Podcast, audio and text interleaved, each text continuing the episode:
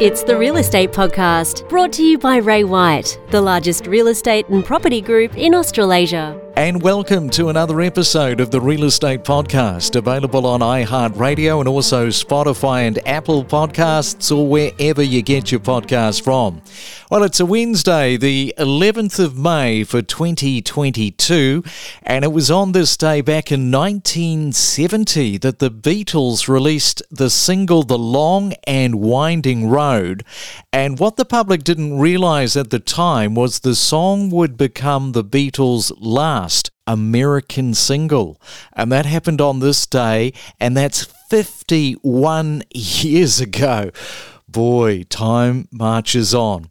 Well, since the RBA cash rate announcements last week, it's renewed the microscopic approach to where now in the country are the best buys, especially for first home buyers. And Tasmania has always represented a reasonable price. And coming up in just a moment, we're going to take a look at Hobart property and what happened there after the first weekend since the interest rate rates moved. But first, let's have a look at your weather around Australia. It's the main centre forecast with propertybuyer.com.au. First, we go to Sydney. It's a ditto day, expecting the same as yesterday. Some showers with a high of 23 degrees. Melbourne becoming cloudy but mainly dry with 20. Brisbane, rain again today in the forecast and 22 degrees. And in Perth, expecting a possible late shower, which is like a 50 50 hand of poker from the Met Service this morning, and a high of 22 degrees. If you've got a question that needs answering, you can email us at myrealestatepodcast at gmail.com. And don't forget about the Tiny Home Expo, which is happening on Friday, the 27th of the month, the 28th on the Saturday, and Sunday, the 29th. It's happening at Redcliffe Showgrounds just outside of Brisbane. I've got five more free double passes to give away. To have a chance of winning, you have to be in the Real Estate Breakfast Club. And of course, there's still time to win the tickets. We will be doing that draw again sometime between now and tomorrow morning. All you need to do is email email this address, my real podcast at gmail.com and put in the header Tiny Home Expo. That should be a good one to get along and have a look at. Informing you on real estate. Wake up every morning to the Real Estate Podcast. Well, turning our attention to Hobart this morning to look at whether there are these affordable suburbs left for people to get into the market. And I'm joined by local real estate man there, Barry Wheeler. Good morning, Barry. Great to have you on the podcast this morning. Good morning, Craig, and every, everybody else. Thank you so much for having me. Well, Hobart's the place to be. Firstly, before we get into talking suburbs, last weekend was the first weekend of open homes and sales since the cash rate moved. Was there anything in particular that you observed last weekend on the ground there?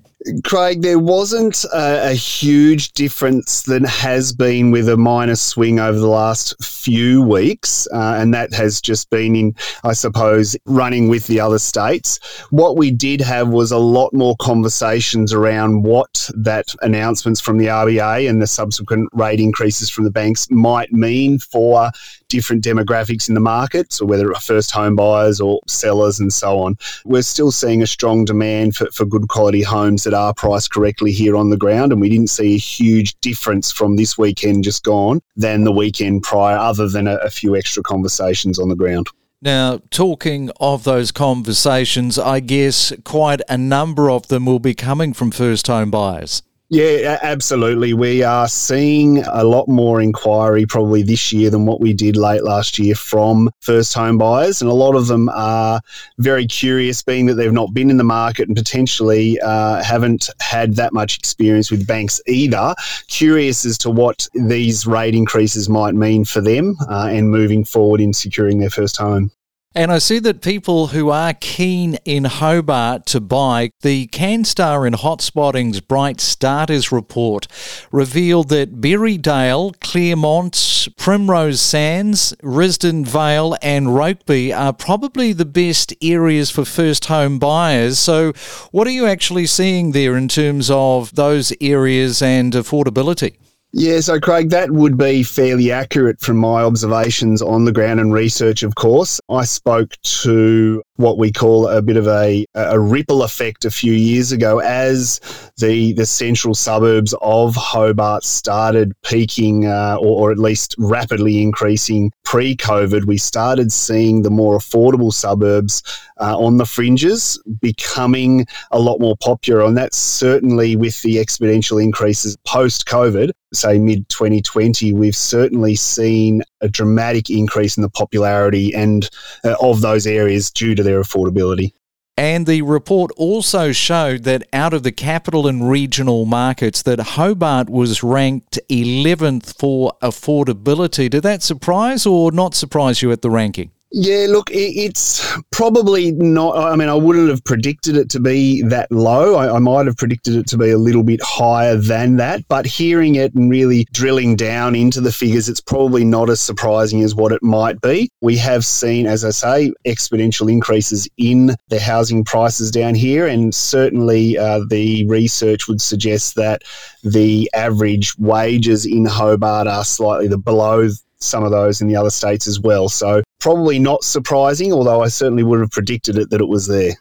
And just coming back to that Rokeby median house price, because they've mentioned Rokeby at 480000 for a house and land package. I mean, that's not too bad, is it? It's under half a million dollars. People's expectations probably just have to be realigned a little bit in terms of Rokeby, but you're in the market for under half a mil it's a hard squeeze to get into the market anywhere under half a mil uh, these days. If you're shopping at that end of the market, just being aware that certainly the, the average home that you would be shopping for, that the house that you're getting for under half a mil is probably going to be of the appropriate standard compared to if you were shopping at the upper end of the market in those areas. And Brighton Estate this is a new estate. Four in every five homes sold in this development have been snapped up by first home buyers. Absolutely. We uh, were instrumental in the launch of that estate uh, not so long ago. And what we saw was a really uh, quite an aggressive advertising campaign in that area. And with government uh, grants and so on, they the house and land packages were snapped up very, very quickly and at at a very good price at the time. So we were very surprised when uh, so many first home buyers grabbed those ones. We thought some more investors might have jumped on those, but it was just so appealing at the time that people wanting to jump into the market just couldn't pass it up. You know, there was a prediction that was made back in March, and that was that the price of 1.2 million is anticipated for housing in Hobart by the year 2027. Now, I should sort of point out that there's three possible scenarios with this.